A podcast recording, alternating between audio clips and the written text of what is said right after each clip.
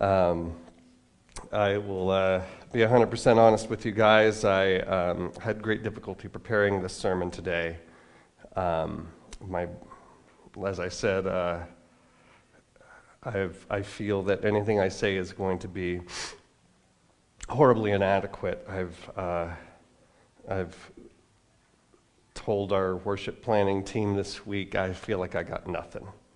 After much prayer and tears before God, I will alter that to, by one bit. I got nothing but the gospel. And um, today we're, it, it's going to be a, a little different. We usually go through one text. Uh, we're going to be bouncing around the Bible a bit. It'll be hard to, to follow, so we will have the text on the screen here. Um, but let's pray before we begin. Lord, I as I feel inadequate, I pray that your Spirit would use me in my um, inadequacy, that your word would speak, uh, though I fail to do so well. Um, that you would encourage us and comfort us and give us light in the darkness through your word now. In Jesus' name, amen. Um, this week has been a, a, struggle for everybody, and sooner or later, those of us who are, are believers in Jesus, uh, we, we start asking the question of what's going on. Um, you know, God is good, God is in control. Why this suffering? Why these evil days? And, uh, Maybe, maybe you're not there yet, but uh, you, will, you will be eventually. Um, to take nothing away from the special horror of this week, I want to point out that these tragedies are happening or unfolding all the time. That this isn't the only, these aren't the only three mass shootings we've had this year. We've had hundreds. And in, in fact, there, there's a, an average of, of nearly 20,000 gun murders in the U.S. per year. And that's to say nothing of the ongoing wars in Yemen and Ukraine. There is tragedy unfolding every moment that we, honestly, if we took it all in, we'd simply crack. We're not, our shoulders aren't big enough to, to bear that.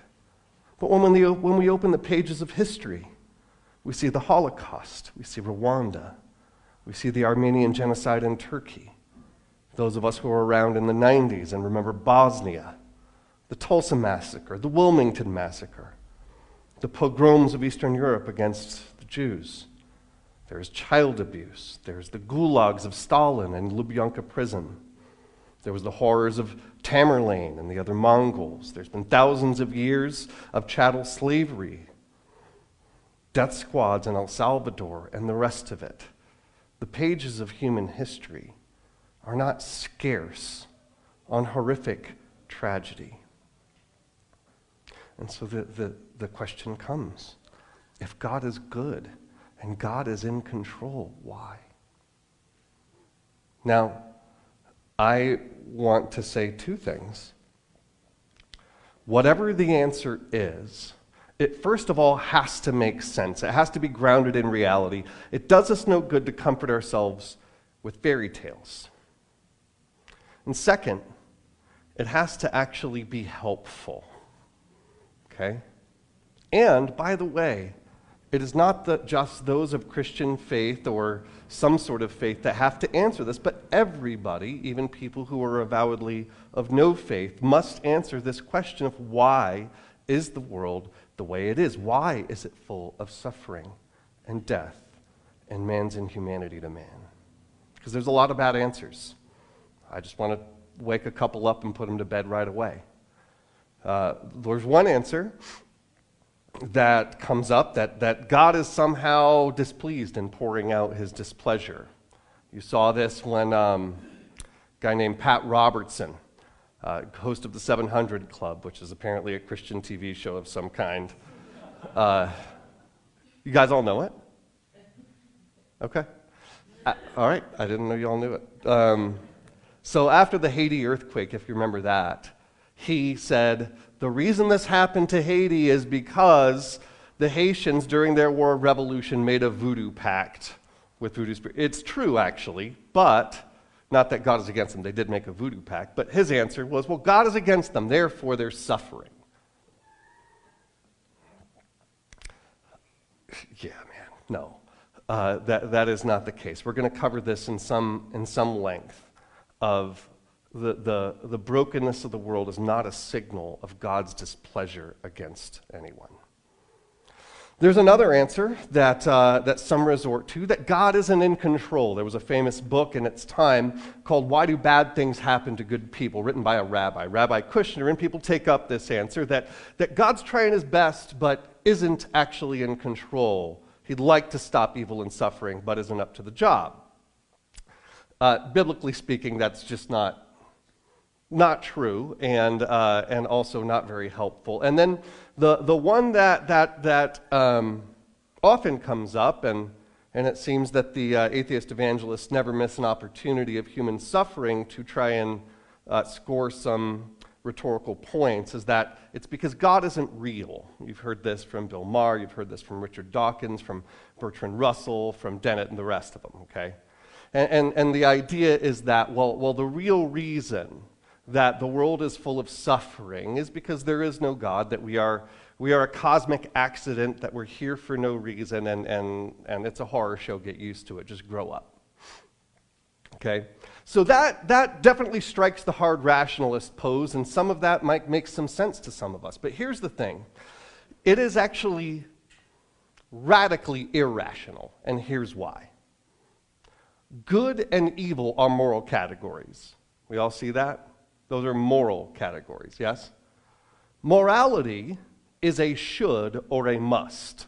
It's saying that this is the way one should behave. There is some sort of imperative for all human beings that they must honor the dignity of another human being.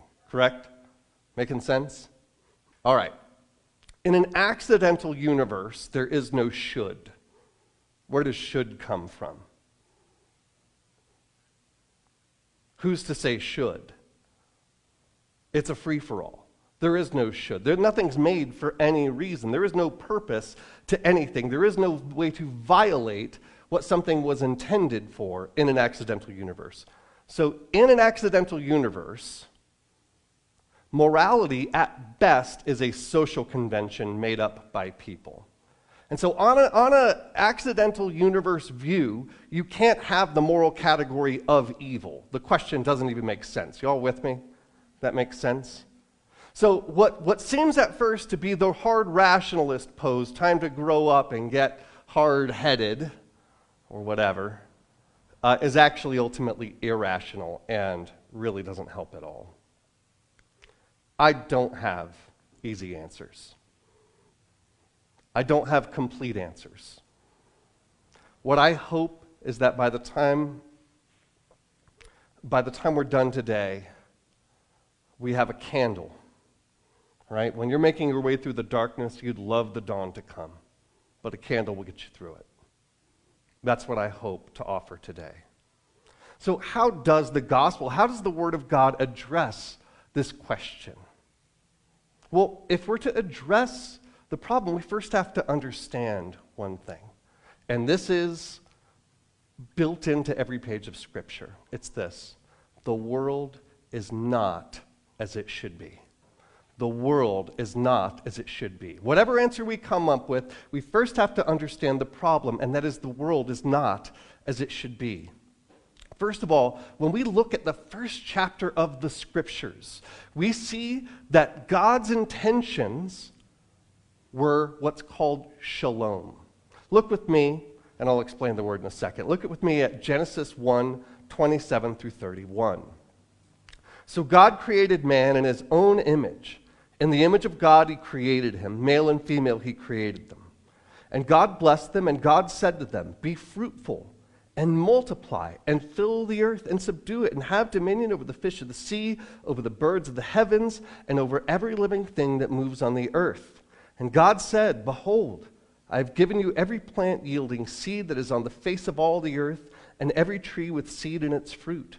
You shall have them for food, and to every beast on the earth of the earth, and to every bird of the heavens, and to everything that creeps on the earth.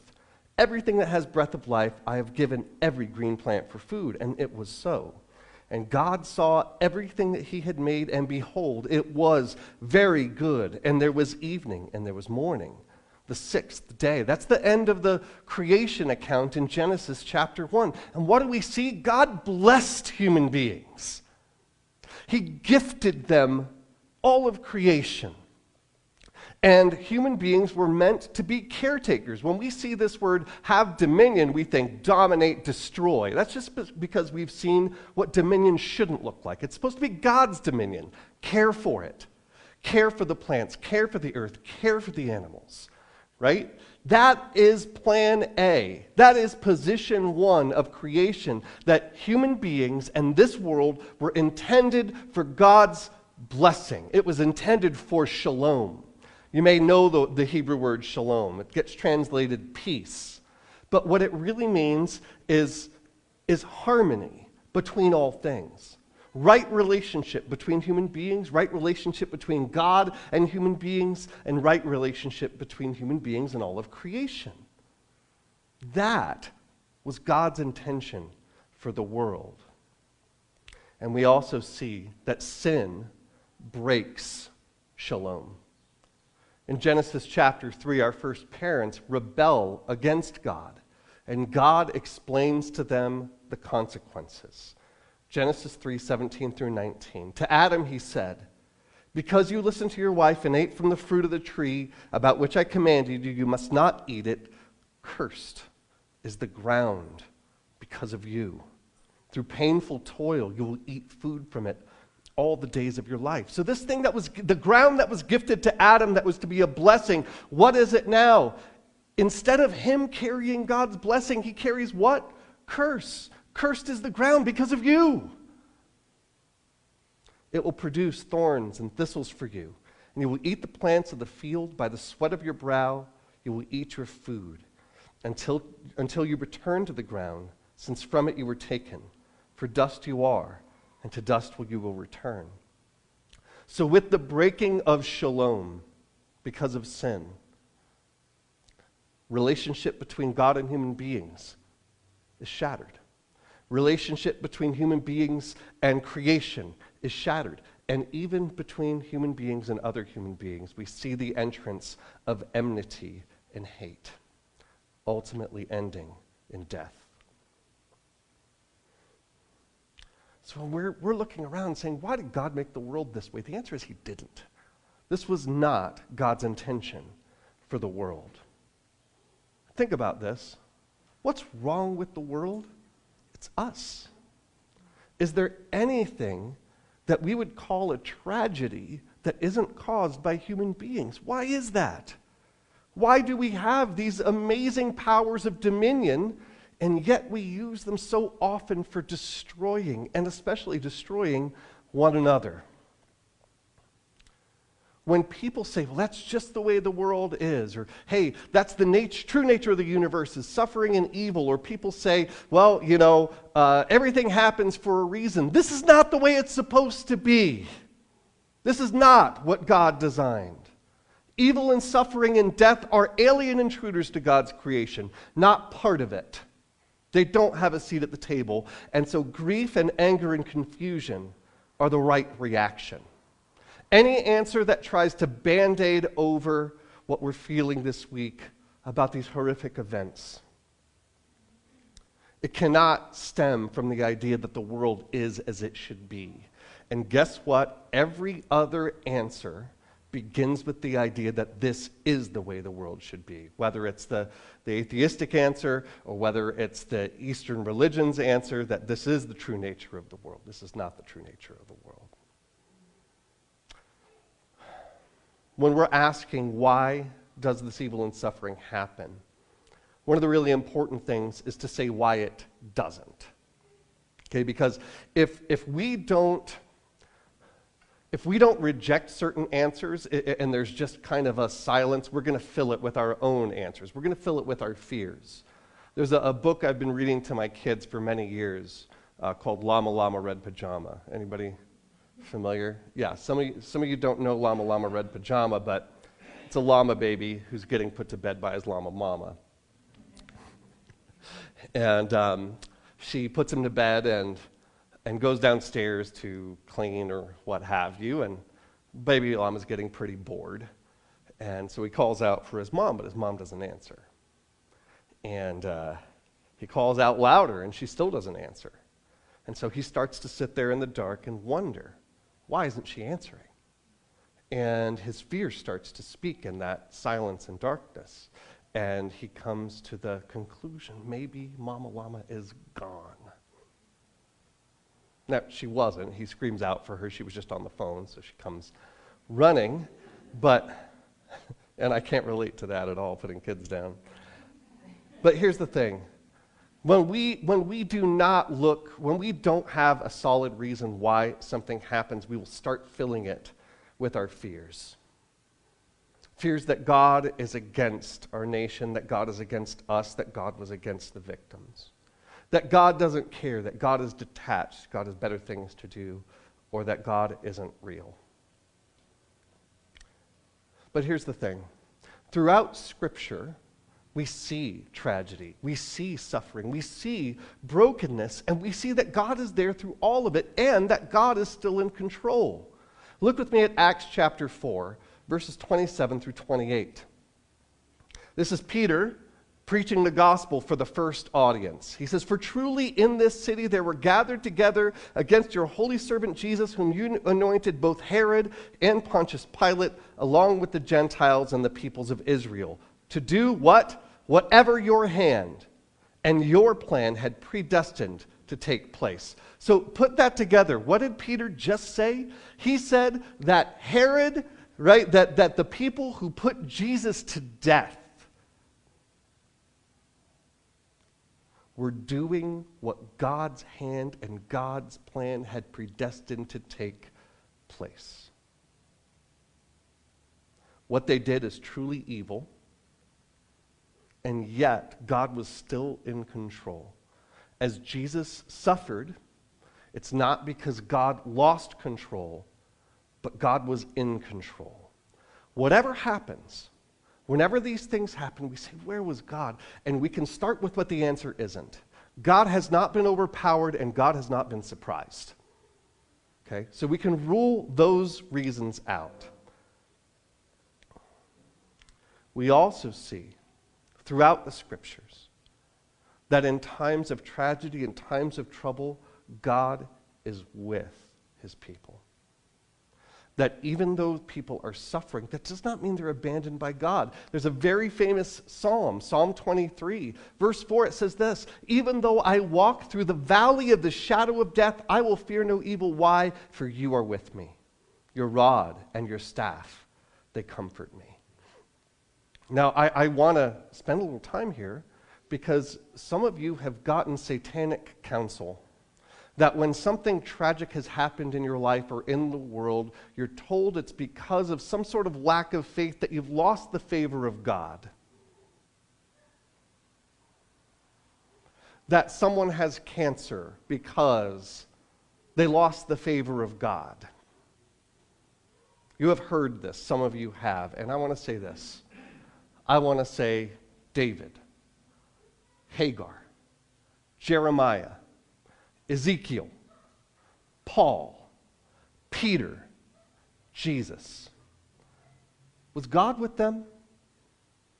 Very clearly, God was with them. We see in each, each of those stories throughout the scriptures, God was intimately involved in their story. Second question Did they suffer? Oh, yeah. Yeah. Hagar laid down to die with her son. King David spent a good portion of his life being pursued by his own son in a civil war. Paul suffered greatly. Peter was executed for the faith. Jesus, uh, right, Jeremiah, they all suffered greatly, and yet God was with them. It does not mean that God is absent because tragedy is occurring. More often, God is most intimately involved, and, as, as, the, as the psalmist says, that he is close to the brokenhearted and downtrodden. So, what is the answer? How does the, the gospel resolve this question? Remember, I, don't, I said I don't have easy answers. I don't pretend that this is going to make us all happy. All right? But we're going to focus real quick at the end of the book of Genesis. Appropriately, the first book of the entire story of Scripture sets the pattern for the rest of it. That sentence just makes sense. I was worried. Okay, I did okay? Okay, great. So the book of Genesis ends with the story of Joseph. Uh, you may have heard of him, uh, they wrote a musical about him. Um, so Joseph his story begins with being thrown in a pit by his own brothers and left for dead. So, what do you call that? Attempted or intended fratricide, let's call it? All right. So, suffering? Yes, that's got to hurt when your own brothers leave you for dead. But then they rescue him out, not because they had a change of heart, but because they saw they could sell him into slavery and make money off of him. So that, that's like the only thing that could possibly make it worse. That's the worst way, reason to be rescued ever. So they, they sell him into slavery, and then from slavery, he goes to prison. All right? So Joseph su- suffers horribly in, in, throughout his life, even though God is with him. And then it, he's elevated to power, becomes the number two guy in Egypt. He averts a huge famine uh, for Egypt, including his own family coming from Canaan to Egypt, and they, they, they're able to get bread there. And then they find out hey, the guy who we tried to kill and then sold into slavery is now in total power. And so his brothers come before him, fearing Joseph's retribution, that Joseph is just biding his time and he's going to take out his vengeance on his brothers. Okay? And this is the whole climactic point of the story of Genesis. When they come before Joseph and say, hey, don't kill us, we're sorry, Joseph has the capstone of the whole book Genesis chapter 50, verses 19 through 20. Joseph said to them, Don't be afraid. Am I in the place of God? You intended to harm me. Some translations say you intended evil, but God intended it for good to accomplish what is now being done, the saving of many lives. Did you hear that? This wicked act of the brothers did what? God used it for good. So their evil, God was able to use for good. Doesn't make it less evil, it makes God that good. And this is the big picture pattern of the scriptures. Look with me at Acts chapter 2, verses 23 and 24. This Jesus, delivered up according to the definite plan and foreknowledge of God, you crucified and killed by the hands of lawless men. God raised him up, loosing the pangs of death because it was not possible for him to be held by it. So, this is the big picture sweep of Scripture, isn't it? That this, this, this breaking of shalom right at the begin, beginning of Genesis, at the end of the book of Genesis, we're told one of the central truths of Scripture that what human beings intend for evil, God can use for good. And then we see him do it in the person of Jesus. The evil of the Jewish leaders, of the Roman leaders, of everyone who colluded in Christ's crucifixion, God used that for ultimate good. And he is going to consummate redemption. He's going to undo the damage of sin and death through Christ's return. The answer to this question is not that God is against us, or that that's just the way the world is, or that God isn't there. But that though God grieves, though God enters into our suffering, he is also able to use it to accomplish his plan. The reason that you guys have heard the name Hannibal, uh, there was an ancient military commander from North Africa named Hannibal, and, and he won an incredible battle against the Romans called Cannae. Any, but any, no, anyway. Here's how he did it because he beat Rome up bad at a battle and Rome got mad, and they sent the largest army that's ever been assembled on planet Earth to that point to go take out Hannibal. And they sent, they put together 80,000 legionaries, and Hannibal had under 20,000. Okay? That is not a fair fight. But Hannibal, the reason you know his name is because he defeated them. Quite a trick, isn't it? Want to know how he did it? So, Hannibal was one of the great military geniuses of all time. He knew what the Romans were going to do. They were going to ram him. That, that was Roman style. They were going to set up their ranks very, very deep, bash through the middle of his formation, and then take out one side, then the other. This is classic technique. So here's what Hannibal did. I'm going to draw in the air. I don't know how effective it'll be. He had his best troops on the outside, what are called the flanks. Okay?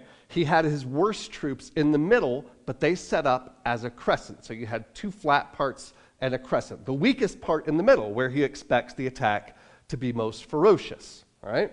So here comes the Roman battering ram, 80,000 deep. And what he instructed these troops in the middle to do is to back up. And so they did.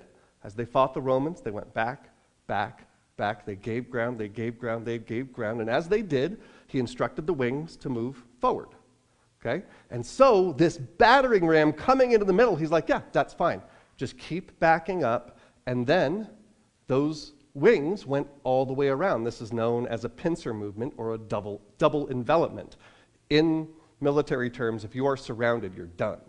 So he surrounded 80,000 with 20,000. How? By using their intentions against him to accomplish his own plan. He knew exactly what they were going to do, and he used it to his own advantage. Okay? It's the same idea that God can use someone else's evil intentions to accomplish his own ultimate good. God has something greater than the power to destroy. He has the power of life. God used the evil intentions against Jesus to bring eternal life and to undo death itself. God will put a full and final end to evil. And all the tragedies of human history will be answered fully and finally. How? I don't know. I told you I don't have complete answers. I don't know exactly how he's going to use all of the horrific tragedies that I've list, listed today in his ultimate and final redemption. This is what we mean by faith. Not that we know the path, but we know the guide. We know that God has done it in the past, and he has promised to do it again. Does that make us all feel better right now? It does not. The right response right now is to grieve with those who grieve and mourn with those who mourn to pray and also work for, for necessary and effective change. But all the while, we do not forget the world is not as it should be. God is still in control, and God can use evil for good. As I said, when you're in the darkness and walking through it, you'd love for the dawn to come, but a candle will get you through. What the gospel is for us in these evil times is light to walk by. Please pray with me. God, we cry out to you this morning. We cannot bear the huge weight of evil and suffering in the world. But we believe that you not only haven't abandoned us, but that you have a plan to bring about its ultimate undoing. And that we will see tragedy and death undone. May it be so. In Jesus' name.